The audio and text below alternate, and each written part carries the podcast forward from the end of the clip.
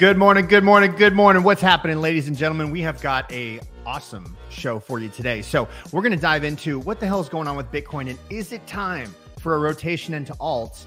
The bubbles say maybe. The levels say maybe. That might be where we're at right now. Mr. Corval, the wonderful Mr. Corval, who who wear he's going to be wearing a pink hat today, ladies and gentlemen, and reading children's books. But uh, he's he did a deep deep dive into Operation Choke Point, and he has got some crazy shit that he's going to reveal to y'all. And we're going to be bringing our most favorite DeFi plays of the day today. This is an episode you won't want to miss. Let's get into the show, Mikey.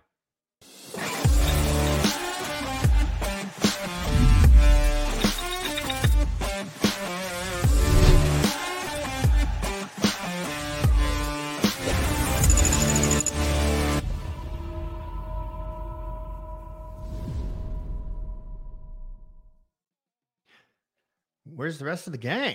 Bring the gang up, man. Bring them up. Here we go. You know what I should not you know what I should not do on the intros? I should not say inside jokes and then laugh to myself as I'm introing the show. So right before the show, I said, Corval, here's a show idea for you. Dress exactly like you're dressed right now.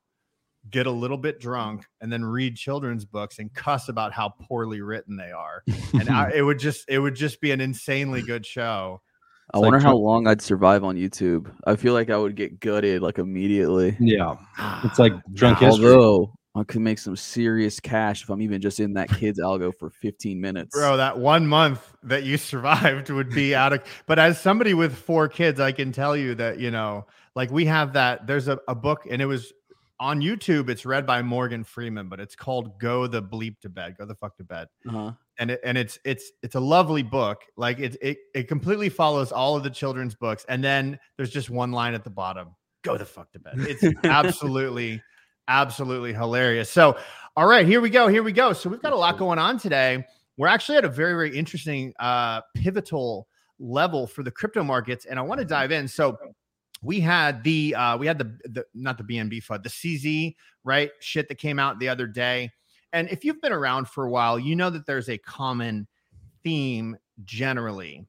If we're in a, a positive or a slightly bullish environment, which we currently are, which is that, you know, when the FUD hits, if we get a drop that's fundamental, purely fundamental, not technical, we're probably going to get a retracement from that. And we did. We we bounced out of range and we bounced right back into range this morning. But something interesting has started happening. So I want to I want to point out a couple of things real quick. So Bitcoin dominance is it may or may not be a metric that you guys are familiar with who watch the show. We and and I wanted to we've talked about it. Yeah, we've talked about it a bunch, but I want to talk about what it is. So it specifically is uh, the amount of the total market cap which BTC occupies, right? More importantly, it is a really, really good metric by which you can gauge whether money is moving into altcoins or not. And so I want to pull up the weekly chart because this is important. When when Bitcoin dominance is going down, that means you've got money moving into alts. When Bitcoin dominance is going up, it means that money's moving into Bitcoin. It's really, really quite simple. We're sitting at a level right now that's really, really important, right? So we've come up and tested this one, two, three, four, five, six times. Every single time it's broken down and it has triggered uh, either it, has generally triggered money flowing into into altcoins. Now, this little indicator that I've got here, this nifty little indicator, it's called Lux Algo. It kind of tells you the strength of these various levels, which you can see here, right? It sees 48, 19.295 billion. This is a very, very strong level, uh, which you can see based upon this. It's been tested a number of times. And so what's happening when you get to these types of levels, or anyone that's that's a technical trader is going to Oh. assume we're going to get a small rotation. And that is exactly what has started happening in the alts. Now, this is definitely something that could break through. All right. I don't I don't want to sit here and say, okay, we're definitely going to get a rejection from this level. However, a lot of alts versus their BTC pairs are in buy zones. They're in really excellent zones. Uh, and so it does look as though we're starting to get a little bit of a rotation. Now, this is important. Kind of the, the best case scenario here, uh, you know, is either Bitcoin crabs within, you know, a small range, maybe a thousand dollar range, or it goes on a slight, um, a slight higher high, slight higher low. It goes into a slight trend, right? Just kind of ranging in the same area, which gives alts time to pop. Now, this in and of itself, you know, I would take caution uh, because we definitely Bitcoin's been on a tear. It's been magnificent recently. But I want to show you guys another chart that you really, really should understand how it works. And it is the Dixie chart. Now, the Dixie is, is basically a basket of currencies against the US dollar.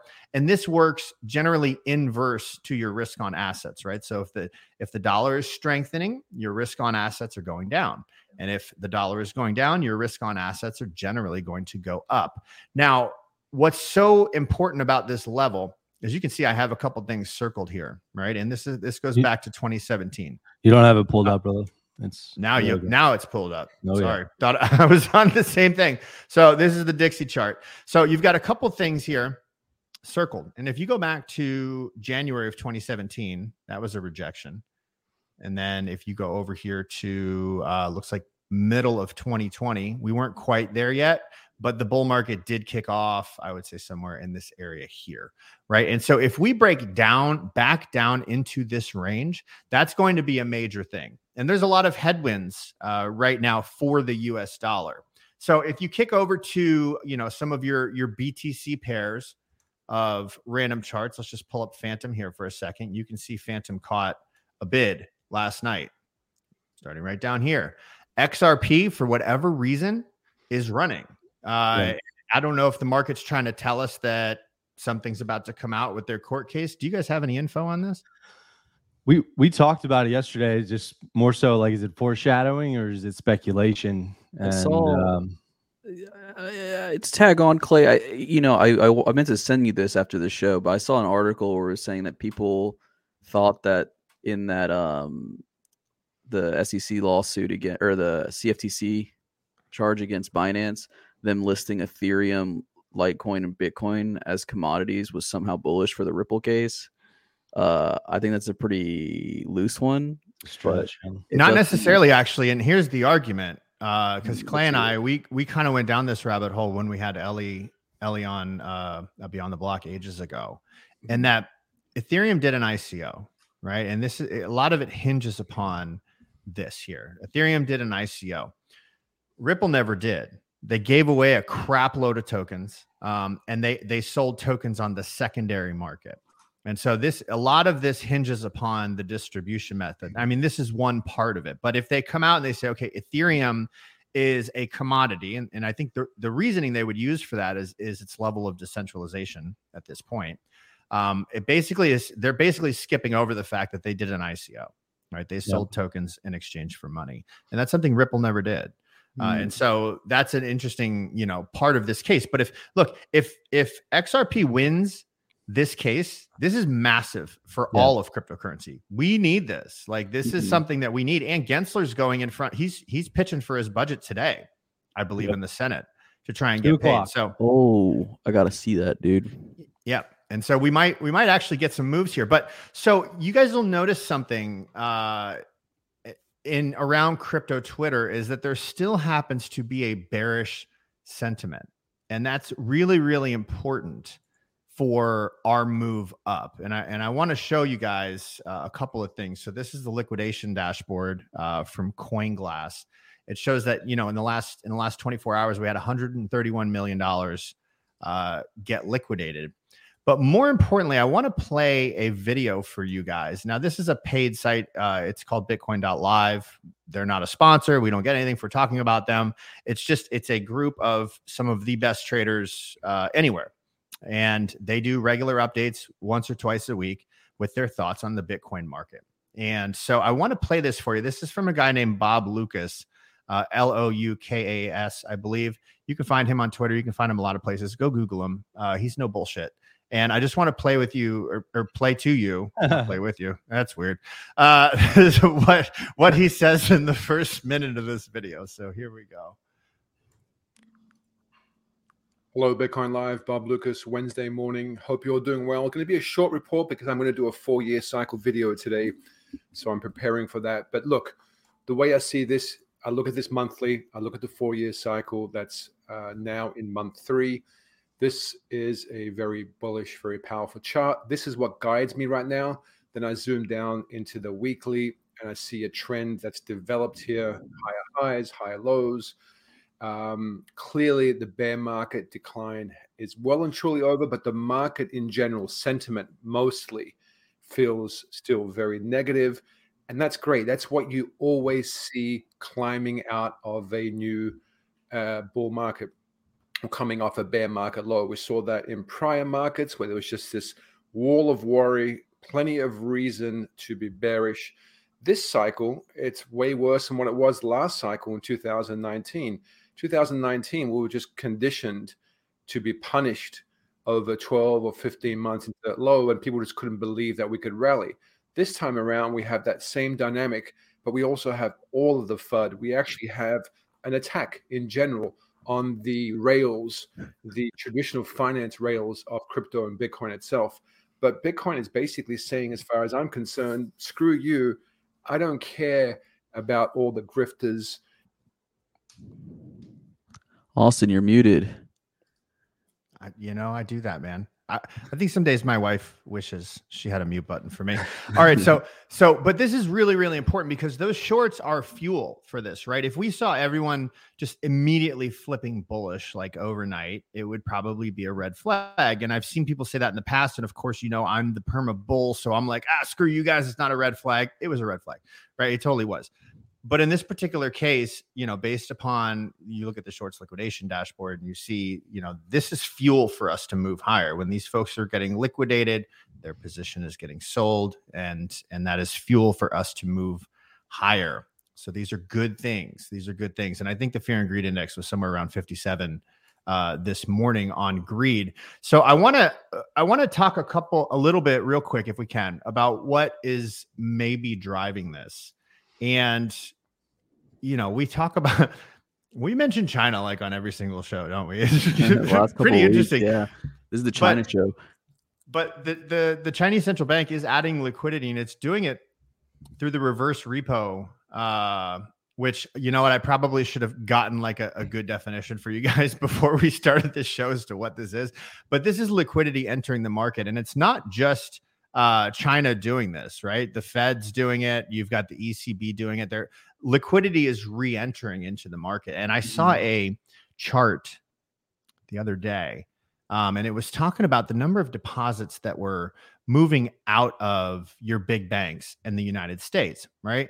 And where it was showing is that the the level of dollars in money markets right now is pushing an all-time high. It was like five point something trillion. Yeah. This is good because that's cash on the sidelines. That is is money ready to deploy uh, when the market warrants. And so that's, you know, definitely something worth looking at. Now, 28K is a big level.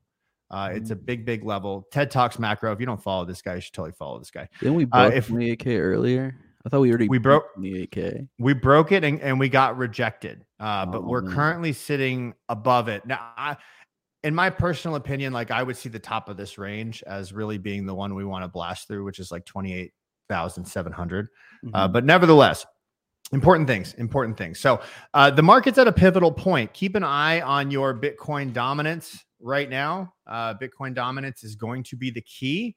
Uh, notice what's happening, right? We're, and that's on the 15 minute chart, looks to be going down.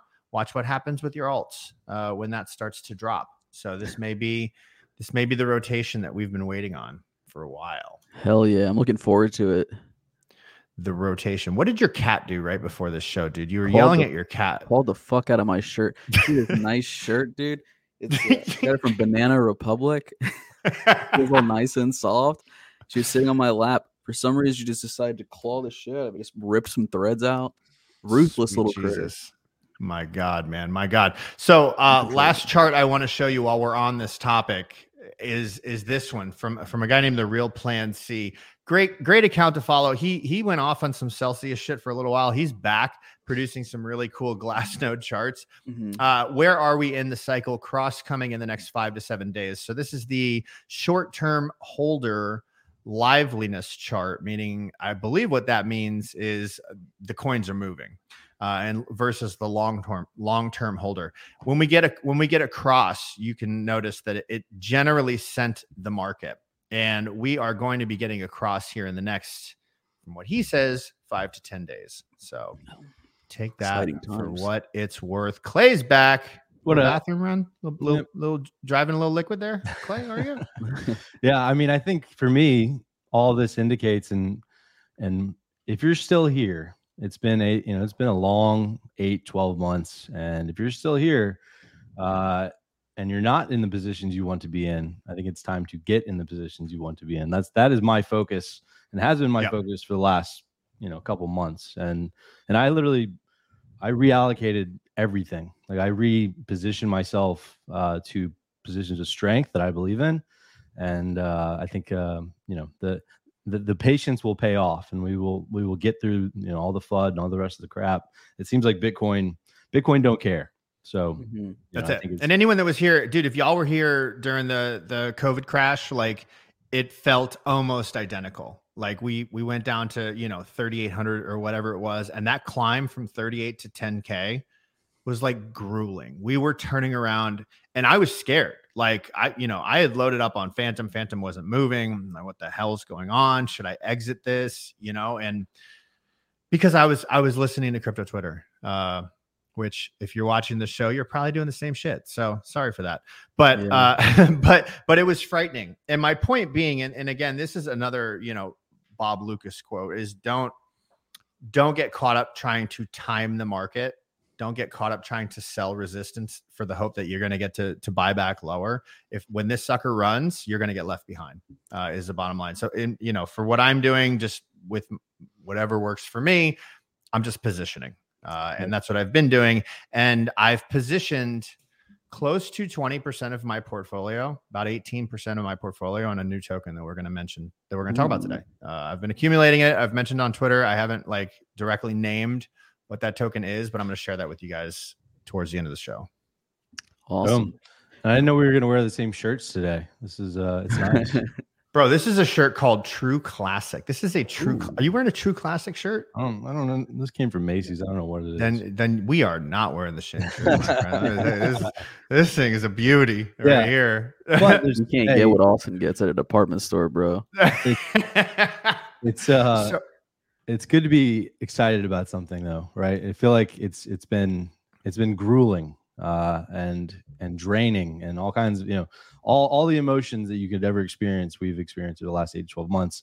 And so i'm happy that we could get on the show and and have some excitement hopefully coming soon. That's uh and and by the way in fed rate cuts at the back end of the year are really what would be the catalyst to uh, a massive bull run. And i think that we will see rate cuts in the back half of the year Yeah, I, I think they're going to be put in a position where they don't have a choice. And and this just came out like this blew my mind. I literally saw this tweet. I don't know, half hour ago. Sorry, I'm like Mhm. burping in the microphone. But China and France complete the first liquid natural gas trade using the Chinese yuan. Like France is our ally. Like France is your is our boy. You know what I mean? Like Mac. that's Yep. there's there's so much it, like if this is accurate there's so much to read between the lines here i think uh and like guys china is doing things Well- uh and they're they're going for a power grab Yeah. It's fucking treachery is what it is. Betrayal of the highest order, bro. What are they doing, man? get get a taste for szechuan my friend get a taste so all right so we've got you know speaking of the ways the us government has decided to absolutely screw the pooch uh corval did a deep deep Yes. dive so all right so it's it's from the law firm which i believe sued the us government during choke point one yeah, correct? Cooper So- and Kirk. Cooper and Okay. Kirk. So let's let's set the stage here. So choke point one was back in like 2013, 2012. And it mm-hmm. was essentially where the government said, Hey, we can't make these industries illegal, but we're going to make it really, really difficult for them to operate within the traditional banking system by putting pressure on the banks to not grant them merchant accounts, to not allow them to get bank accounts. And we're we're essentially going to smoke them out in that way. Yeah. Is that is that accurate, It's- Corval? It's a- It, Go it ahead, is. Clay. It's a good reference, Austin, because it was about. To, it was back then. It was really about tobacco shops and and payday lenders, And firearms. and firearms. And Cooper and Kirk sued the FDIC, the Federal Reserve, and the OCC over choke point 1.0. So they're they're very well positioned uh, to be writing things like this that Corval is going to be breaking down. Yeah, I appreciate you guys giving all the context here. The another piece of information that might be useful to know is that those 2013 lawsuits that Cooper and Clark did originally, they never actually resolved in court. Uh, it was once the president, the executive branch changed over, the lawsuits just kind of went away because the actions were reversed. Um, Mm. And basically, so I made this thread here. It's this thread of my notes, and this is probably what I'm just going to go through here. Um, You want me to just show this on the oh, screen? perfect. Yeah. Um, Can we zoom?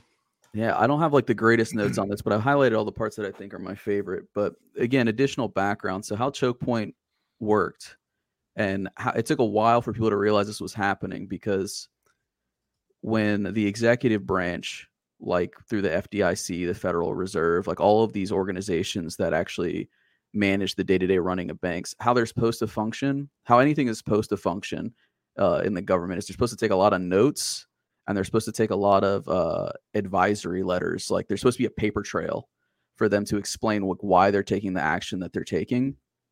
And uh, how choke point was working was a lot of like implied language. So they would say things like, uh, like we don't like the use of of of uh payday we don't like you servicing payday loans we don't like you servicing um strip clubs we don't like you servicing gun shops we don't like you servicing tobacco stores. And they would say that these things were a reputational risk things like that. Things that they, they weren't saying like you can't it's not that you can't do business with them just that we don't like it so very Mhm. implied language and so banks would naturally uh start to shy away from those customers. For a while, they tried to like protect those customers, like continue to do business with them.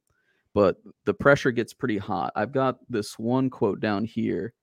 Yeah, guy. You want to share screen, bro? Yeah, yeah. I got make it easier on you? I'll be clicking around a lot here. All right, all right. Take it over, my friend. Now, just to be clear, like we had the Federal Reserve come out with similar language and similar guidance around cryptocurrency, saying these are a big risk. You know, we strongly recommend you use Yeah, caution and things like that. Okay. That's how it's manifesting currently. So they're not supposed to do that because at least that's the case that uh, this law firm is making Cooper and Kirk. That if because that that's a what do you call that? They have a line for it. That's that's a uh, it's at the very bottom when they're saying the lawsuits. That's um I don't have it how here, but it's essentially damaging the reputation of businesses Defamation. without providing any kind of reason why. Like Mhm. they'll say that there's risks for cryptocurrency, then in terms of like liquidity risk, like they might it's unstable assets, they might draw money out of the system. But the law firm makes the point that that's like all kinds of assets. Anything could happen. Like you could have a bank run because of any industry. Um, it- it's unfair to specifically target one industry. It's capricious in nature. So that's Mhm. one of the grounds for their proposed.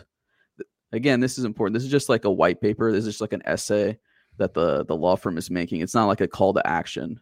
Or like they're not gonna they're not actually filing like a lawsuit or anything. They're just like what they're doing is they're they're Mm. they're pulling back the curtain a little bit for folks Yeah. like us who don't quite understand how this works. And this was tweeted out by the Blockchain Association. That Mhm. was that was who when I first saw it was Jake Chervinsky threw it out. Yeah. So let me start right at the beginning again. So reputational risk is a bludgeon. This is uh one of the ways they're they're doing it. They're saying that um yeah, so they can say that a business that is operating under all applicable laws and regulations whose industry is deemed reputationally risky for no other reason that it has been the subject of unflattering press coverage or that it's certain executive branch agencies to prove uh, disapprove of its business model. So they're saying like back in 2014, like they're saying you got to stop servicing um, like these types of businesses we don't like because we view them as reputationally risky, including and they purposefully lumped it in like lumped businesses in with other unsavory businesses. So they would say like payday lenders and pornographers and online gambling businesses, trying to make each business seem like dirtier by association. You see this manifesting now with uh, crypto by saying crypto is used by money launderers, it's used by ISIS, it's used by so and so. And as Clay and I have brought up many times on the show before, and I think Austin too, banks do this shit all the time. So it's not isolated to this specific industry. It'd be one thing if it was crypto specifically, then they could make a guideline that says, don't do business with crypto. It's only used for this. But because that's not true, it's just uh, arbitrary, which is not how the government should be working ever. It's arbitrary. This is kind of interesting though, in that it seems like, and and I'm going to relate it to the Restrict Act, but it seems like what they're doing is casting this huge wide net saying, look over here. Here's what we're actually trying to do. Not necessarily in this case, but with the Restrict Act, it is look over here. We're trying to, you know, national security, right? But the language in which they use is Mhm. kind of a catch all for anything we don't like. Yeah. I like to me there's there's a few major key points that stand out here. One, this confirms what we have said and believed, uh, whether it's crypto Twitter, whether it's on the show, whether it's just the general nature of of this space all along. That Mhm. there's um, you know collaboration between the federal government, the news outlets, the media, you know, all this stuff to to frame this narrative, and then and it doesn't you know, it could be flimsy, but it is a Mhm. cast all wide net. And what stood out to me most, like, look, the the whole CFTC CZ thing, and and and basically uh, Hamas buying weapons, like they will use that as you know, no pun Yeah. intended, a- ammunition to to you know push forward things like this. But the one thing that stood out to me most, Corval, was like uh, what you just said about the the changing of the guard. So Mhm. uh, with Kirkland and Kurt, or what what's uh what's the uh, uh, Cooper, and Kirk, um, the, the the lawsuit never really got resolved. It was a change of, of presidency, and so yeah, that's this next point here. So, Yep. uh, the activities were suspended under the Trump administration, but then seven days after taking office, the Biden uh, White House staff suspended the rule that's specifically designed to guard against the resumption of Operation Choke Point. And so government is like really byzantine it's like there's all these like overlapping responsibilities and rules but basically operation choke point was essentially off the books they're not like actually submitting documents to congress saying why they're doing these things they're just sending out letters to banks saying we advise you to do these certain things and there's an implied or else but once trump came into office they had a rule that said you can't do that anymore uh, Biden comes in, it's revoked, and he appoints this guy, Mr. Su, Hisu, who's been a staunch foe of the digital economy. And he requires that blockchain based activities such as stablecoin issuance be conducted in a standalone bank chartered entity separate from any other insured depository subsidiary and other regular regulated affiliates. What that means is you need to be a specific crypto bank. You need to be outside of the rest of the banking system if you want to work with crypto. This is the beginning of kind of trying to separate the two but this can be viewed as um discriminatory towards customers right like you can't just say like the, the banks aren't allowed to just be like i'd only service this kind of customer like I, I only service this like if i'm a business bank i don't get to say like uh, you can't open an account with me even though you meet all my other requirements just because you engage in this type of business if that business is legal Right. nor should the government or the Fed in in any type of normal democracy. Like that's it's absolutely ludicrous to think that that's Mhm. um you know uh legal. Yeah, that that's a point that's addressed further on in this white paper too. It's a pretty nice read um, because it does flow pretty logically. But yes, Clay, like you're saying, that's outside of their mandate. That's not their job. They're superseding their own responsibilities um, in in big ways. And it it sounds pretty boring, but that not filing their letters with Congress on like why they're taking these actions is a pretty big part of that because that's a huge part of their mandate because it's called um, there's there's a part of the it's unconstitutional. There's a part of the Constitution that says the Congress cannot delegate to the executive branch responsibilities that are part of Congress. Primarily, that means lawmaking. So Congress can't say the president or any of his agencies are allowed to make a law on anything, right? And by making like unofficial rules, that's essentially like making laws. Because if the FDIC says your bank is no longer insured because of you didn't follow our advisory letter, um, but you didn't do anything illegal, that's a constitutional breach, right? Like you're you're giving punishments for something that you're not allowed to. What does the Constitution even mean these days? I mean, to all of us, we think this is constitutional. It will be upheld, right? And then we've Mhm. got, you know, we've got, we saw exactly how the government acts in the Twitter files. I mean, love him or Mhm. hate him, the dude released information. He did us all a favor to let us peel back the curtain, you know, when it comes to like, and again, not getting on a topic here, but like when it comes to the COVID vaccine, they kind of employ it employed this same playbook. Like, hey, you're scared about this, you don't want to take it. Well, we're basically gonna, you know, shut you down if you say that in public, uh, to the point that you might be ostracized, you might lose your job. Yeah. You, you know what I mean? Like you, your your life may be put on hold if you don't choose to get this thing that we're telling you is okay for you. there there has increasingly been a um, rule by enforcement approach Yes. in America, and and maybe maybe you know I don't live in any other country clearly, so maybe worldwide. Uh, I don't know, but it's it's there's there's other things. So Corval, keep going. There's some there's some stuff I want to point out in Yeah. you know, in in Yeah, let me- conjunction to this. Okay, cool. Yeah, let's uh let's keep going then. So the guidance documents is a veiled threat, like I said. Um, so they sent out this interpretive letter that announced that before engaging any cryptocurrency activities, a bank must now notify its supervisory office in writing of the proposed activities and must receive written notification of the supervisory non-objection. So that means if you want to do business with crypto, you got to send a letter to the, your your supervisory whatever committee, the bank that's like mon- regulating you and they got to approve it. They got to approve the kinds of activities you're going to engage in. Um, now, again, remember this is not a law, so th- this is just like this is just like we're we're we're asking you to. Um, and But if you don't do it, we're gonna put you in a pressure cooker. Basically, well, that's implied. Yeah, that's implied. And I'll get to like the kinds of language they use to imply that later because there's some pretty strong language. Um, this is a, a good point I remember uh, I really liked. Legal permissibility is a necessary but not sufficient condition to establish that a state member bank may engage in a particular activity. That means what you're doing may be legal, but that doesn't mean you're allowed to do it. Which, Mm. from my understanding, is kind of like I don't know. I thought you were allowed to do whatever you wanted as long as it wasn't illegal. Um, unless you want, like, I mean, you might get some weird looks, but you can do whatever you want as long as it's legal. Uh, and and they bring up how there are liquidity risks from crypto, um, but n- these are not specific to crypto. So limiting banks' exposure to crypto because of liquidity risks doesn't make it's arbitrary. It's just an arbitrary Of course it distinction. is.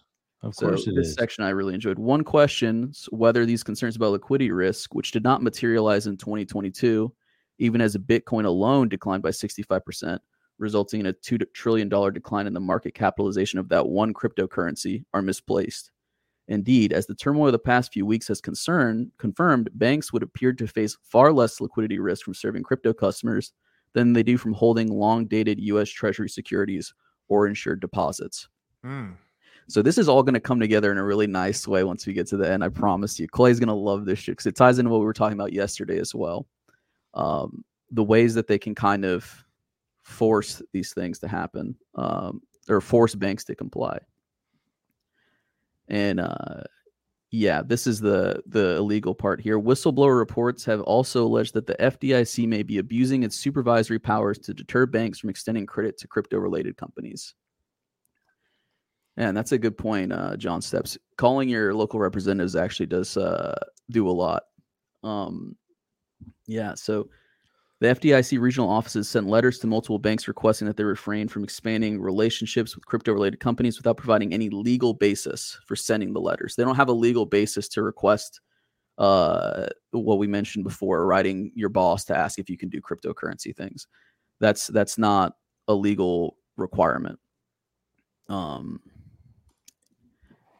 yeah, and it's uh, they have different rules for how you include digital assets held in custody among the assets and liabilities on their ba- balance sheets. In contrast, conventional assets do not appear on the custodian's balance sheet because those assets are recognized as belonging to the bank's clients, not the bank. Um, so really kind of using all their means without engaging with the law directly to suppress crypto. Uh, this is textbook choke point. It, it's literally checkpoint choke point 2.0, not just because it's the second one, but because they've upgraded their measures, the ways that they're willing to pressure uh, ban- the banks to comply. Um, here's the line, Clay. This is what you're gonna like: comply or die.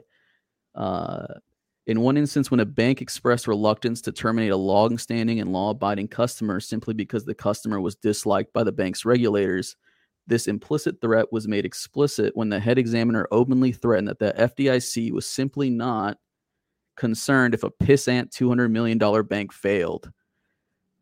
That's the key part here. They don't give a fuck if you fail, if you're engaged in activity that they don't like. And Mm. what they don't like is crypto.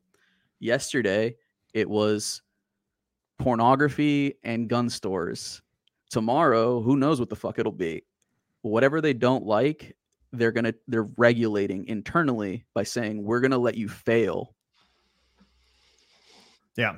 Yeah. and, and there's a lot of language within the bank charters, like like in the oversight that we saw from the New York State. Um, I forget what the hell they're called, banking regulators. Though there was, remember BC and D, Clay, that we went through, and D Yeah. was basically like, if we lose faith in your ability to run this bank, we can revoke. Yep. And and But that is very open ended. It is, but it, but it's also an actual statute of New York State law. So you can, you know, for for for that case, you can bend and and and use it as you see fit. There's so much Mhm. shit that I want to go in on this. Like let's let's let's keep going. I got like I'm I'm about to get fired up. Yeah, so going on, Signature was at no risk of failure. Banks in worse positions were shored up by more drastic means. So a law, a big chunk of this white paper, not a big chunk, but a nice little chunk on a page, is about how Signature Bank uh, was not at any risk from what anyone could tell. Um, I mean, they they were, were they were not at any more they were significant risk than than a number was- of the other banks. Like like they did have a lot of of of treasury, bad treasury debt, but They did, but compared it to the banks that they that I'll explain. So we got some numbers here. So let's just read this. The bank's regulators were moving to shore up the finances of other banks while Signature was falling, including First Republic, that were in far more dire straits than Signature. Also, Signature did not fall. Signature was shuttered. They forced Signature to close. Signature, after all, had 110.36 billion of assets to cover 88.59 billion of deposits at the end of 2022. And the regulators had conceded that the bank was not insolvent at the time it was closed. So Signature was not insolvent. If they had been given any time to raise liquidity, um, they probably would have been fine.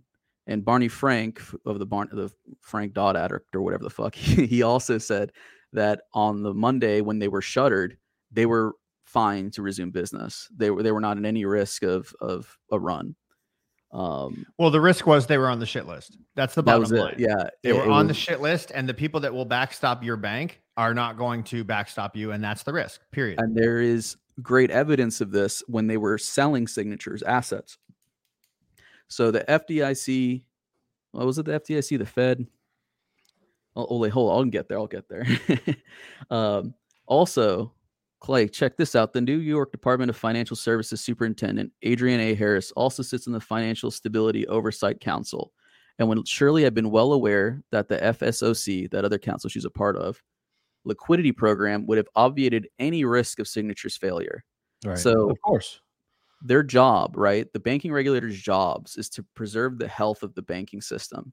So by refusing to take and and how they're supposed their mandate is to save the banks as cheaply as possible, right? Like and as effectively as possible. Don't spend taxpayer money or don't spend your insurance money on like saving like a bunch of useless toxic assets. Like unless it's all you can do to save the bank, right? And what that means is a lot of times sell shit to other banks, make other banks buy it. You saw that with Credit Suisse, right? Um, I forget the bank that bought Credit Suisse, but they didn't really want to buy Credit Suisse. UBS. Yeah, they didn't. UBS didn't want to buy them, uh, but they were forced to, and and that's because the the government didn't want to spend the money, all that money to back up all those funds, and that makes perfect sense. But what we saw in the signature and uh, Silicon Valley Bank and and and uh, Capital Bank is that, uh, or First Republic Bank is that they chose to shutter a big bank signature. They didn't overtly say that you can't buy Signet, you can't touch the Signet stuff, but they heavily implied it in their language. Um, and so, yeah, here we go. Uh, in spite of its strenuous denials, therefore, the FDIC had in fact not been seeking to sell Signet and Signature's other digital assets. So they sold all of Signature's other assets, which is normal in a bank closure, but they didn't sell Signet and their digital assets. This decision resulted in a $2.5 billion hit to the FDIC's deposit insurance fund. The deal nevertheless closed just a week after the bank was closed and remarkably was approved by regulators within one day. So they moved very quickly and they didn't really allow anyone to buy Signet. Why wouldn't they allow someone to buy Signet? Because they didn't want that that asset class, that that technology to be used to facilitate another crypto bank. Yep. Clearly, the So- FDIC seemed to be in a hurry to close this on terms in very favorable to the NYCB. Uh, as the editors of Wall Street Journal opined, the action taken by the FDIC confirms Frank's own suspicions and ours that the signature seizure was motivated by regulators' hostility towards crypto. So, we can make the assumption that all of this, you Yeah. know, is probably factually happening. Clay, go ahead, bud. No, I mean let's let's let's draw conclusions. Like let's like there's there's so much in here. There's there's a mm-hmm. massive amount to go through, but like let's put it in context. And, and what does this mean for crypto? What does this mean for the 77 of you who are watching and hitting the like button? Um, you know, what does that mean for everybody? And so, you know, I'm going to make some some strange comparisons, but you know, in 1776, it was more about representation than taxation. But the idea was uh, you know, taxation without representation is tyranny. I would flip that on its head now and say, uh, you know, regulation without policy making is tyranny. And at this point, that's that's that is what we've seen up to this point. A completely unregulated, um, you know, closures, seizures of different things. I mean, for different reasons, but without actual policy and making, you know, going through Congress and the normal acts of which you would have to do uh, in a normal democracy. Instead, you have the FDIC and this and the CFTC running amok, casting a wide net, you know, throwing out a thousand lines, hoping to catch you know two big fish, and you take people down. So that's a problem. But let's look at what you know where we've come. So like now we have you know with with um, with Cooper and Kirk kind of stepping in here, you know, thankfully. Uh, and there's you know there's many others in Washington. Um, you know what's uh, what's uh, the woman's name? um, that you live near Austin. Um, Carry on. Yeah, Perianne, uh, Digital Ch- Chamber of Commerce. Like, there's there's a lot of representatives that we have in Washington who are going to, uh, you know, t- stand up for this industry. But like now we have proof, and and now we have representation. And if you look at the reasoning, like now it makes a lot of sense, right? So you ta- you take out Silicon Valley Bank, well, you kill Circle, you depeg USDC. Hmm, okay, that makes sense. Uh, you take out Signature, you kill Signet and and somebody commented a second ago that Signet was bought. Well, guess what? Uh, it was bought under the clause that any any of the crypto businesses that was active that was acting within it would not be taken with it, and so that Signet you know Signet Exchange Network is going to be killed. Uh, uh, Silvergate, same situation. You kill Sil- Silvergate Exchange Networks. You make it really really hard for crypto firms to you know send overnight deposits uh, amongst exchanges, and so all of this is premeditated. All this ties in exactly to what Corval's talking about. And now we have proof. Um, but further, I think that, you know, at some point you push you push so hard that you push too far. Um, Right. and I feel like we're starting to get to that point. And and basically, you know, if I share this, share my screen real quick, like there's a couple things that have happened uh, today that so we didn't get to watch this, but it's happening now the House Financial Committee hearing on the investigation of SVB and Signature Bank. And I would almost guarantee that they do not speak about crypto in it at all. I bet it's about why did they close it, you know, reestablishing the bank's function for for Silicon, et cetera. Um, but we didn't get to watch that. So who knows what what's in it. I would like to see it. Um, but there was a there's a really good thread put out by Ron Hammond, and I actually don't know who he is, but this week in crypto, uh, March has been another brutal month for the crypto industry. Uh, the one action that has undoubtedly galvanized the industry in DC is the Coinbase Wells notice. And so basically, you know, he goes on to say that this is very different than the CFTC going after Binance, who probably did shady things in the past and et cetera. Now you went after a uh, a company who has time and time again come to Washington, come to lobby, come to help you know set precedent, set you know rules and standards for this space, and you've gone after them. Uh, and there's and there's a lot of people in Washington who are on the side of Coinbase, and so now basically you've rattled the gate. You've you know you've you've awoken the bear, maybe the one that you didn't want to go after. Uh, and I think that the way we see this play out will be very interesting, specifically on the Coinbase thing. Um, and he says, let's be clear, this is not a Democrat versus Republican issue because in recent weeks there have been a decent amount of D's who have told us they're pleased with the direction of the administration on crypto uh, especially the crypto economic report, which attacked crypto heavily. So uh, I'm sorry, aren't pleased. So my point is, we've got a lot of folks now with eyeballs on this, and so I That's think right. this could blow the you know this could blow the, the lid off or like open this thing up in a different way that we haven't seen yet. Mm-hmm. Yeah, yeah, I'm excited to see this stuff unfold because of uh, i mean the context i got from reading this white paper last night it does seem like there is a lot of potentially illegal action occurring on the behalf of these regulators uh, specifically the fdic and the sec and also the fed and there's been multiple times in you know the history of the united states where there have been people on the inside trying to take the country in a weird direction you mm-hmm. know a draconian direction a unconstitutional direction and sure as shit, almost every single time. And I'll tell you, they're getting close this time. They're getting really, really close. But every single time there has been pushback, and and it, it has to be stated and remembered that we don't work for the government the government works for us and the only the only way in which they're going to continue to operate unabated is if we do nothing as if we say nothing as if we're not educating ourselves and getting out there and talking about it and and fighting against it right mm-hmm who better to unify the United States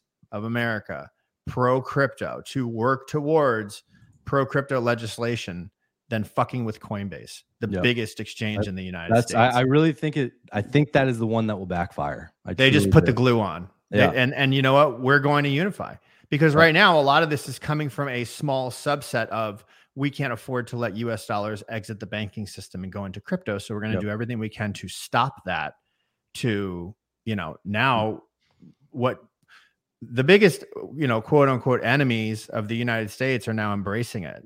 Now what are you going to do? Like these are not small fish right. you know? Which is so, genius on their on their behalf. If you're if you're china and you want to grow your gdp to be larger than ours embrace crypto. Have have billion you know potential trillions of dollars once we get a little more mature markets flowing through you as the entity that is the leader in the space. And things that you know things that give me uh, encouragement. So if you don't follow Eleanor Terrett uh, from Fox Business, I would you know I would recommend you do so. She puts out a ton of good stuff, and we have her on the show fairly regularly. But um, you know, having get so today at two thirty, Gensler will testify in front of the House Appropriations Committee about his budget. Um, and that's you know the House is is controlled by the Republicans, and I don't think he's going to get pre-canned questions or a cakewalk through that one as as if he was going to go in front of the Senate uh, I would mm-hmm. think it would be a very different situation. So I'll be I'm going to be watching that, and we'll definitely talk about it tomorrow. Uh, the other one is that on April 18th, and this is a huge one. Uh, this is the House Financial Services Committee. So this is where it really goes down. Like this is a mark your calendar. This is one you want to watch. Uh, Gensler hasn't been in front of any House committee in in over two and a half years, uh, and so this is the first time this is happening. This is like this is a monumental key key point for this space for everybody watching this for all of us who are hosting and on in the you know whatever this is huge. Uh, and so there are a lot of things that are coming up that that are uh, really really massive and also very encouraging. And, and i do think that um, the coinbase thing is is poking the wrong bear because they've tried to do everything right. And if you go after folks that have done right generally um, the truth will set you free. And uh, at least I, I like to think so Indeed, and I think like just real quick, I want to move us on to the next topic because we yeah. are we are yeah, we're, cranking we're on this one for a little while. Um, bottom line, keep your eyes open. There are a lot of powerful people in Washington uh, that are aware of this information, that are fighting, pushing back against this information. And if you love this industry, stick it out, support those folks and, like the Blockchain join Association. Coinbase four three five. Yep, I signed up for it the other day. Uh, just do it. It's it's literally a movement to try and get pro crypto people into office. That's essentially what it is. Because at the bottom, the end of the day, it's all about legislation. I want to say one last thing just to wrap up this this white paper. Just the very last thing here. So the white paper is structured to tell you like context and all that stuff. At the very bottom, it has some recommendations for Congress, like some questions they want Congress to address. And the last one they have is Congress should investigate whether bank regulators are acting to curtail private sector innovation to clear the field of competition for a federal cryptocurrency alternative. Clearly, a decision to restrict the use of blockchain technology by private companies so that the technology may be reserved for the agents of the federal bureaucracy is the sort of major policy decision that the elected representatives of the people assembled in Congress sh- should make or must make. Yeah. So, AKA FedNow.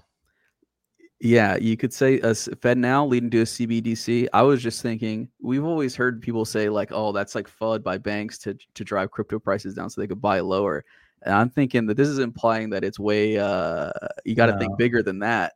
No, Yeah. listen, if you if you watch yesterday's episode and you understand how they shifted, um, you know, reserve requirements from the banks, everything ties together to a FedNow program, a dependency on the Fed, and then this this this need for a CBDC being the central, you know, the, the central bank controlling everything else. So like yeah. it all ties together. Look, the, the picture is coming together very clearly now. Um, it was Dude. opaque before, and it was hard to draw, you know, connect the dots. I was um, starting to come together. I was thinking that Clay, after you know, we've been talking about the the FedNow thing, we've been talking about the reserve ratio thing, Mhm. and I was thinking, what better way to ensure that a bank complies with you, uh, extrajudicial judicially, than being able to completely sink them at any point because you're like, Right. oh, look at all the treasury bills you have all, that Yep. we gave you. or or you need overnight uh you know treasury loans like no we're not going to do that because you Yeah. did xyz it's the same thing as same thing as a, a cbdc would do to the average citizen i, I didn't want to go down this road let's Yeah, talk We about sorry, can't we're go down that. off We can't do it. We can't we do it. some hopium. Sorry, I didn't mean to get too into it. Yeah, we gotta we gotta inject some hopium into this. So all right, so we've we've been on this doom and gloom kind of kick, right? And there's a lot of that in the news, and it's worth getting into because it's very very interesting for anyone that cares about cryptocurrency. But it's not all doom and gloom. Uh, Bitcoin has uh, for any way you look at it been showing a lot of strength which means the crypto market is showing a lot of strength. And there are a lot of good defi plays in here because we know the people that watch us are defi degenerates. And clay is going to start talking about a couple of them while i go take a leak. And i'm going to come back and share one of my plays with you and maybe corval Yeah. will even bring one over uh, maybe a little corval coin. Who knows? Who knows? I'll be right back. Corval coin. Uh w- win corval coin? That is the question. Um. Let us know if you'd like to see a win corval coin and uh and we'll make it happen. Uh but no so you know i think you know as austin said there's there's there are things that i'm keeping my eye on and i have been for a while. And, and if you've watched any of this stuff from Blockbytes which if you're here you probably do uh you know we did a a four-way ama which was quite an interesting thing but uh equalizer um velodrome thenify and satin exchange and so basically they are all solidly forks.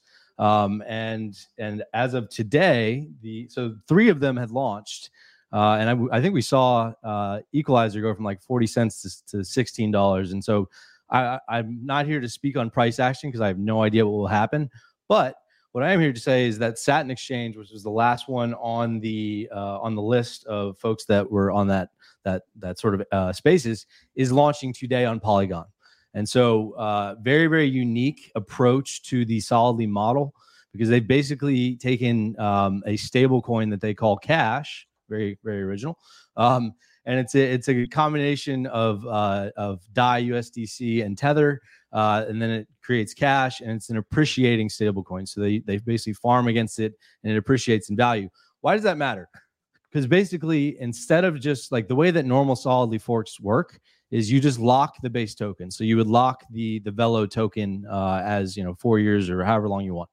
Um, their locks are are one month to 365 days. But instead of just locking the token, you lock the Satin token with cash paired together. And so why does that matter? It basically creates deep liquidity regardless of bank runs, regardless of market downturns, regardless of, you know, so basically like when things go south, you see uh, a lot of these solidly forks lose value because all that's locked is is just their base token. And so in this case, you've got the base token locked with uh, with the stablecoin, meaning there will always be you know really good should always be really good liquidity in market. So it's a great opportunity if you've been if you've been following the solidly forks. Uh, it's been certainly solidly fork season. One of the brighter spots in this entire space uh, over the last six months has been these opportunities. So um, I know they did a public sale. If you're able to to get into that, then great. Uh, just for transparency's sake, I I did get into the public sale, and uh, I will be participating on launch because I'm sure emissions will be front loaded like most solidly forks are. Uh, but what I did hear today was that they've got 100k in bribes for Epoch One, which is a very good sign for how the business is going to function moving forward because bribes are a huge player, part of the flywheel when it comes to solidly forks. So, Satin Exchange on Polygon. The other thing I would say about it is if you look at some of the other chains, there's like three or you know two or three or four different solidly forks and on polygon there's not. There was one and it failed and so you know a lack of competition to me is a good uh it's a you know it's a positive for for a crypto protocol to not have to compete with you know three or four other people. And so you know it's something that i'm certainly excited about and uh you know and you can check it out do your own research and you know read their docs read their audits make sure that you feel comfortable with everything they're doing but that is a big one for me and uh, I don't know if anybody has anything to add. Keep rolling, man. Keep rolling. Cool.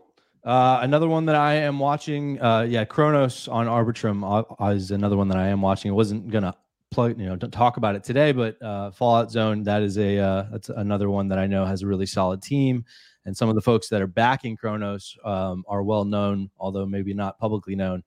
Uh, but Chronos is another one on Arbitrum uh, that you know Arbitrum DeFi has really good opportunity, I think, to, to, to pop off like Fantom did in 2022 or late 2021.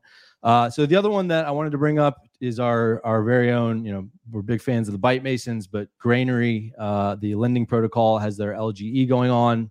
Uh, it's another thing for transparency and just public knowledge that I will be participating in uh, because I believe in what they're doing. Uh, and basically, you know, any protocol that has zero pre-sale and zero VCs is is a is a plus to me.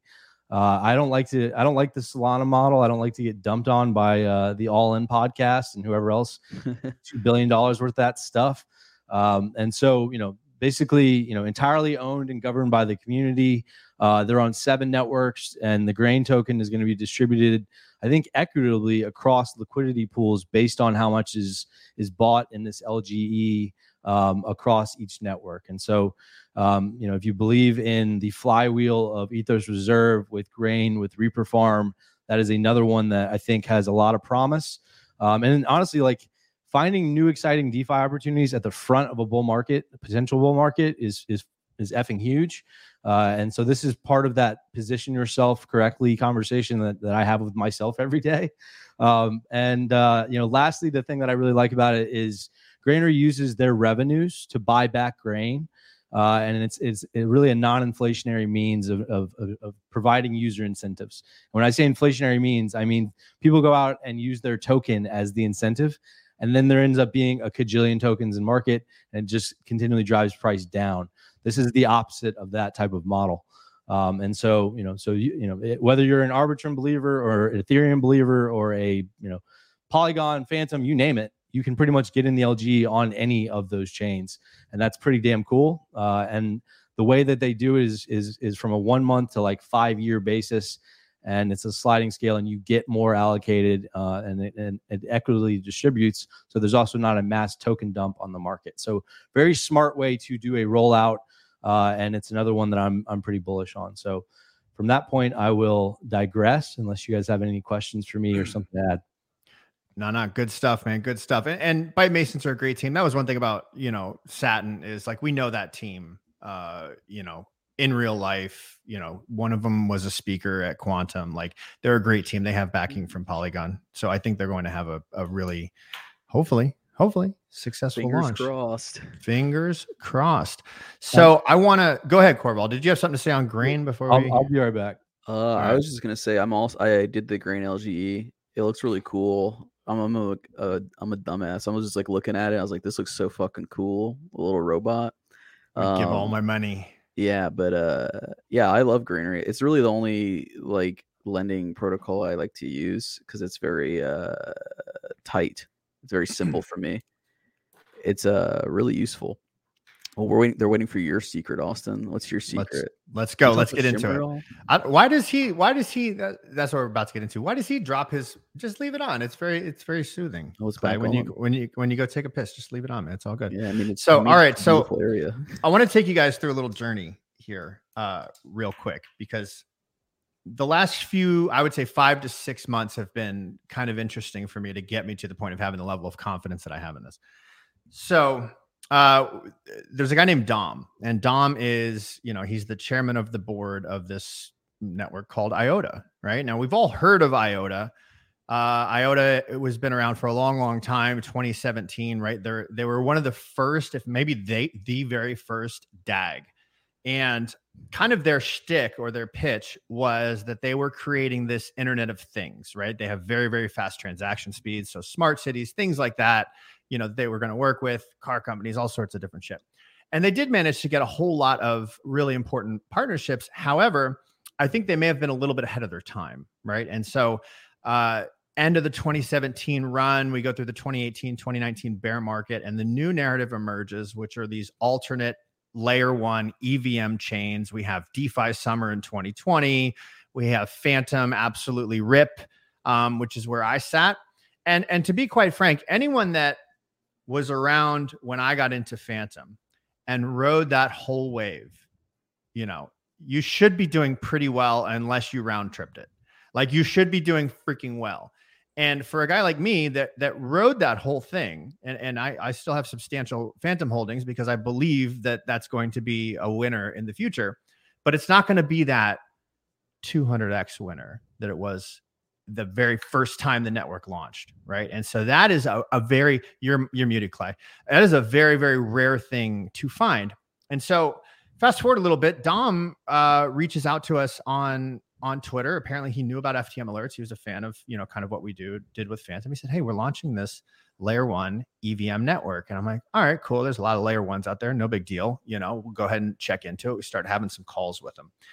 So the IOTA Foundation is very very smart. Let's just put it that way. These guys know their shit. Uh, they're good at what they do. They've been around for a while. They're well capitalized, and so they're essentially they pivoted to create a smart contract layer on top of their DAG, but they can't implement it directly onto IOTA. And so, what are they doing? What they did is they carbon copied what they call the Tangle, which is the DAG, onto a new network called Shimmer.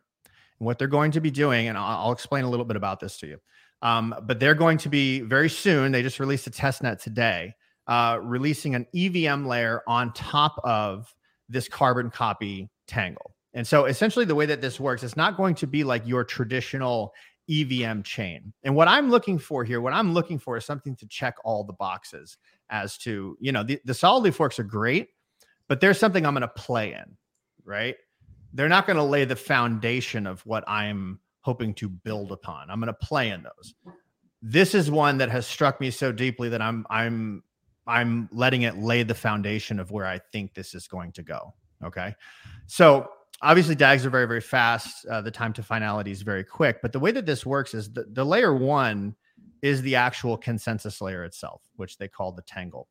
Everything is going to be built on top of that with the EVM layer. You can kind of think of these as layer twos, right? So that you can, there's, they're all EVM compatible, but you can use EVM. You can do, uh, what's the other one, Clay? Wasm? Rust. It's Rust, right? Yeah. So so yeah. So basically, the EVM is, is a flexible design. So it supports Solidity, supports Rust. There's a lot of different programming languages you can build on. Right. I think Mo- Move is is Move the one that I- yeah, I think that one may be coming in as well. But here's here's what's really important about this.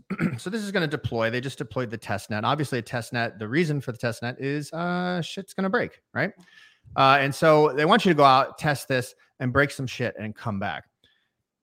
Here's what really struck me about this. So so SMR is the shimmer token and I have decided to allocate a portion of my portfolio strictly into the SMR token, almost to an obsessive degree. When it actually hit me what's going on, I started really going nuts.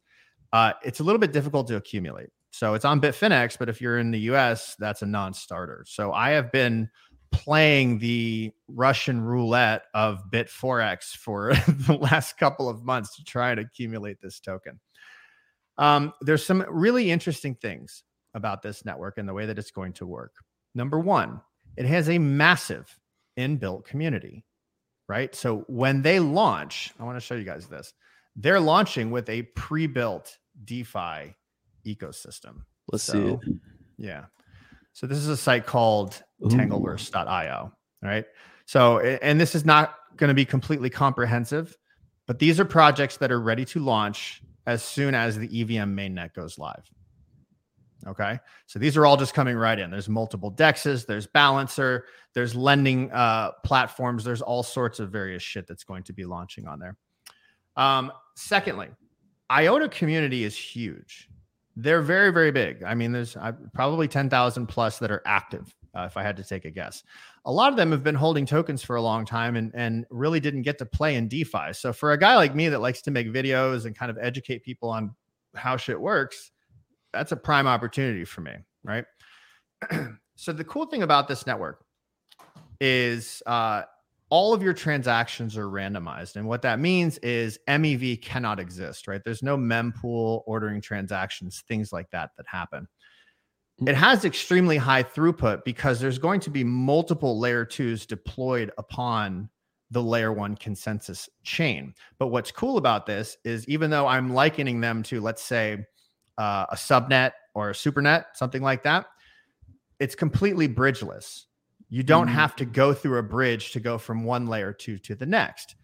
Another thing about this is every single token that's deployed on the network is deployed, for lack of a better term, similar to a base token on another network, right? So if you're if you're um, transacting in USDC, what you're really doing is you're transacting with an account of ledger based upon a smart contract, and that smart contract has rules in it, right? So if you know OFAC doesn't like your address because you know somebody sent you money that touched Tornado Cash, they can turn you off because that's what the smart contract is designed to do Mhm. not on Shimmer. These are base tokens, essentially, right? They're all native tokens of the network. So they're all first class citizens as opposed to running through an ERC20. Yeah. There's a whole lot of really, really interesting stuff that's within this. But for, for a guy like me, here's what I'm looking at. Do I have the, the ability to get into a narrative that's going to be massive before anyone else knows about it? And we're not a big channel. So this isn't like banter talking about this, right? Where 40,000 people are going to go learn about it. There's 77 of you on here this this token was airdropped to people that uh, staked their IOTA tokens, and the airdrop Mhm. happened months ago. Uh, well, it, it started to be Yeah. available months ago, I right? missed that shit. I was so mad. So here here's where we're at right now. We've got not too many people outside of the IOTA community that knows about this layer one that's about to launch. We have the IOTA Foundation basically staking their future on making this the most badass thing that's ever existed. And we've got a token where most of the people that that that uh, claim the airdrop and wanted to sell it have sold it, and it's finding this really nice little bottoming process right now. Now, this isn't going to be an overnight thing, uh, and it's heavily, heavily, heavily dependent upon the success of the layer one. But if it wins, if it happens, like I think it's going to happen because we've gotten to know the the IOTA community and the IOTA Foundation very well over the last few months. I think there's a very rare opportunity here.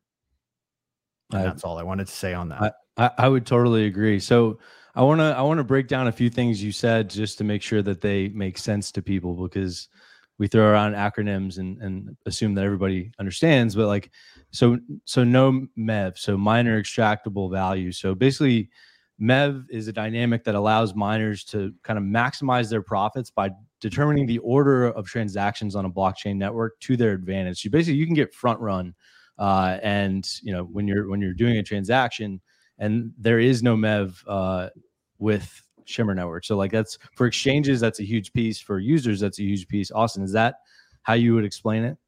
Yeah, dude. If you go over on Ethereum, right, and you want to buy a token and you forget to set your slippage to 0.5% and you ac- accidentally set it to, to 5%, the second you send that through, it goes to something called a mempool. And the people that can, these, these bots can read the mempool, see exactly what you're buying. And what they'll do is called a sandwich attack. They will go in, they will purchase the token, drive up the price, you'll come in and do whatever the hell you'll come in behind them trying to buy. So you'll drive it up more and then they're going to sell into your order and they're going to do all of this rapidly. And what they're going to do is they're going to extract value out of your order. So if you thought you were getting 300 tokens, you might only get 280. Yeah. Right. And so you've got to use these custom RPCs like, um, shit, I forget the names now, but that don't send them through to the mempool. There's a whole lot of stuff that goes into stuff like this. None of that exists on Yep. Shimmer because of the way that the, the transactions work. There's there's randomness built into the network. Yeah, and and and like w- when you think about Ethereum token on Ethereum, that is a mainnet token. So that that is you know USDC on Ethereum is an ERC twenty token, and, and everything else on Ethereum is an ERC twenty token.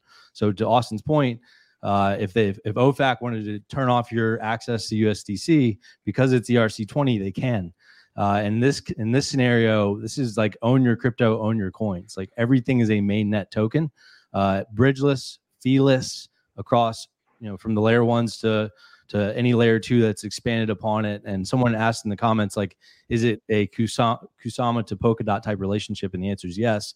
Between um, you know between Shimmer and IOTA, uh, and you know, but you know, for me it was like in the beginning it was like, well, this is a crowded space. Like, how many layer ones can there be? But the what what really kind of like got me excited is there is such a thing, and we're seeing it with, with, with a lot of the layer twos that are out now as as second mover advantage, where Mhm. people have, have been able to watch what works, watch what doesn't, and innovate on the things that are really good and make them even better. Uh, and I can tell you, there's a ton of smart, smart people that are working on this thing. That uh, the the actual community itself is is uh, ravenous and massive and super excited, and it seems like a really exciting opportunity. And so I'm you know I'm in I'm in the same camp. Uh, and you know anything that's coming, you know, obviously to your point, Austin, like it's completely dependent on the success of the layer one, and so that's you know we have you have to highlight that. Uh, but I believe in in kind of what they're building. Yeah, and I want to I want to touch on a couple of questions. So, when the mainnet actually launches, it's all going to run just like every other network runs. It'll you'll put an RPC in a MetaMask. It'll run through MetaMask. You'll bridge with multi-chain. Yada yada yada. Right. Right now, that's not the way that it is because the EVM mainnet is not launched. Right. So to accumulate Shimmer tokens, you have to use something called the Firefly wallet. And if you go to Shimmer.network, right up here, where the hell is it? Resources. Firefly Shimmer wallet. And what you you can you can store Shimmer in this wallet. Basically, it has Ledger and everything that you would need. What's going to happen is so your your Shimmer addresses are not 0x addresses. They they start with SMR. And what they're going to do is they're going to put from my understanding, kind of like an alternate, you're going to have like an alternate ID on top of your Shimmer. So you're going to have like your 0x address, which corresponds with your underlying SMR address. You don't really need to know that because it's all going to run through MetaMask anyhow. So it's going to look and feel the same way. But here's my point we're going to get a lot of people that are deploying on this network for a few reasons. One, it's a new network, people want to deploy. Two, there's a shitload of money that's ready to deploy on anything IOTA does because their community is absolutely nuts. And three, there's going to be a lot of first mover advantage. Okay. Right now, we're at that place to where the narrative still has to take shape. But in my mind, as somebody who's had a lot of contact with the IOTA Foundation, we have weekly calls with them. I've heard enough. I know that this has massive, massive potential. And so it was enough for me to allocate a double digit percentage of my portfolio into the SMR token for a number of reasons. One, I believe there will be heavy appreciation, obviously. Uh, but number two, there's going to be a massive DeFi ecosystem that's about to launch. And guess who's going to, to really reap those rewards? Whoever's ready with capital to deploy. It was that way with Fantom, man. When Fantom launched, and I had a bunch of Fantom, like, it's go time, baby. Let's rock and roll. And I did. And it was great. And, and, if, but that feels like a once in a lifetime opportunity. This feels like it wasn't a once in a lifetime opportunity, that that opportunity may be coming back. And so anyone that missed that massive shit your pants run that we had on Fantom, I'm not saying it'll do the same thing. I'm not saying it'll be a winner, but I'm telling you, I've heard enough to believe enough in it to know that I'm here for it, man. I'm ready. I'm positioned. Yeah, I, I mean, I would even say if you missed Arbitrum, like if you you know, there's a few Arbitrum protocols that I got into early and just just by specul, you know, more speculation than anything that that have worked out pretty well. Uh, Yeah. And this is another one of those of of those type of opportunities. So Yeah. um, And to be clear, before anyone says it, I have like I've been accumulating Fantom at the same time. So I'm not like, you know, hey, you know, what the hell happened? No, I love Fantom. I still accumulate the shit out of that token. I'm I'm more bullish Um, on Fantom than I've been in in like the last two years. 100%, based on the stuff that dude. I've seen. There's there's like the beautiful part about this is this show. You know, we, we we go through CBDCs, we go through FedNow, we go through the, the insanity that was the banking reserve situation yesterday. And today we get to go through exciting opportunities. Like there, you know, Arbitrum is exciting, Shimmer is exciting.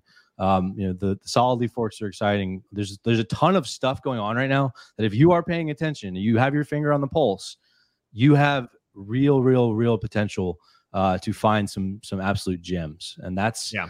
that's that's why we stuck around. I think that's why we're all still here uh, for the you know the 82 that are watching and those that have watched after. That's why we're still here, right? That's why we went we Yeah. tread through the shit to get to this point. And so yeah, Shimmer market cap right now, I think, is around 80 million, fully diluted. Like that's Yeah. all out on the market. And I don't know how much of that is, you know, uh, I don't think a a ton of that is held by the foundation. I think most of that is held by the community, but it's been kind of recycled through. It's been a bitch to accumulate this token, to It's- be perfectly frank. Yeah. Yeah. sorry, go ahead. Oh, I was just gonna man. say it is kind of like a bitch to accumulate it.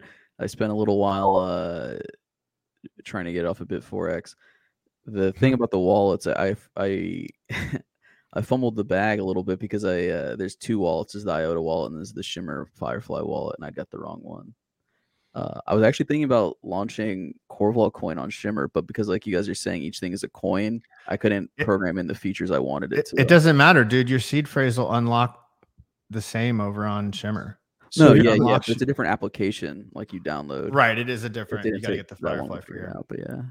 Cool. Here's All right. what So that's my my spiel. You're going to hear a lot more from I was going to us say, on yeah, here's what you Shimmer can expect from us over the coming weeks is is is videos on on how to do this stuff, on on how to connect your your Firefly wallet to uh, a ledger, and and different ways that you can position yourself uh, if this is something that you're interested in to to be in the right spot. And and Austin, to your point earlier, so the, the Shimmer token was fairly distributed, basically with 100% of the initial token supply going to the community. So anyone that was staking IOTA tokens received the Shimmer token over a three month staking period. And so, you know, again, I go back to the idea of granary uh, and no massive VCs dumping on your head. 100% community distributed. Like that's a very, very big positive to me. Uh, and and tokenomics, tokenomics matter more than almost anything in this space, and people don't pay enough attention generally to protocol tokenomics, but it's a huge deal. And so, um, you know, that's that's uh, that's that's my spiel. Let's go. Let's go. All right. What else do we got? Man, we really we really hunked it out today, didn't we? Dude, hour and 17 stuck minutes on out. the Daily Show. Goodness gracious. Corval, are Um, you drunk yet? Reading children's books? No, I'm telling you, not that's a winning idea for YouTube, man. Winning Yeah. idea. Uh, there was a request. Austin, to talk about the new liquid driver. Um, dude let's rap about it man real quick real quick so one so i, I picture Fantom tokens as being kind of like gen 1 gen 2 right like equalizer uh you know mpx those are kind of like your gen 2 coins and then you've got you know spirit boo beats liquid driver those are kind of your gen 1 Gen 1 hasn't been moving very well. I mean, let's just call that what it is. They haven't really moved that great. It's not to say that they won't, but but your Gen 2 tokens have been the w- ones that are on like the new hype train. And but Liquid Driver, man, and this is a team I just absolutely love. Um, we've gotten, you know, over the last couple years, we've gotten super close to Dr. Liquid. I got I've gotten to meet him in person, like we've hung out, we've spent a lot of time. And this is just a an amazing team. And if you need any reference to that, go look at what they did with Thena, right? Absolutely amazing DEX over on on BSC. So a lot of us, myself included, locked a shitload of liquid driver back when you were first able to do it. This is back when the VE curve model was popping, and all of us thought this was a great idea to lock liquid driver tokens or spirit or whatever tokens. But that that is the one instance of locking a token that has actually been profitable for me. And it's about to get way, way, way more profitable because they went super multi-chain, right? So they're on BNB, they're going to Kava, they're going to Optimism, they're going to um, Arbitrum, they're going to freaking wherever. I don't have the tweet in front of me. But what's going to happen is anyone that locked up the LQDR token is going to get paid on every single chain, right? So I'm getting daily rewards on Fantom I'm also getting rewards on BNB, which are not they're not small. And then there's going to be rewards on every single chain moving forward. Um, this is a Gen One token that I still hold that I really believe in. Uh, just based on the team that's behind it. And the great thing about this, like worst case scenario, if it just holds value, you can farm the shit out of this on pretty much every single chain because Dr. Liquid is out there bribing every solidly fork for high APRs right now. So give them a look. If if you haven't looked at Liquid Driver in a while, give them a look. The market cap seems to be pretty low. I think it's around 5 million right now or somewhere in there. And and emissions are basically coming to a close. Like Yeah. LQDR emissions are about to almost stop. Yep.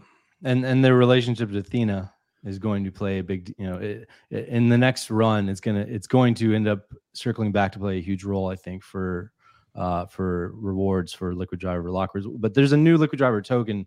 It's it's the migration from X liquid driver to I, I don't I forget the name. That's that was the direct question, Austin, but you just explained why there's a new token. It's just multi X liquid driver, Thank you. MXLQDR. That's right. it. That's it. All right, let's let's wrap this up. Decentralized. I don't know what token you're trying to shill me. I don't know what Nexa is, but uh feel free to DM me, pal. I'm always I'm always down for a good shill. Let's get the hell out of here, boys. My name's Austin with Blockbytes. With me as always, Mr. Crypto Clay, the ever eloquent and swagful Corval. and we are gonna get out of here. Mikey, take us home, brother. See y'all, fellas. See you tomorrow.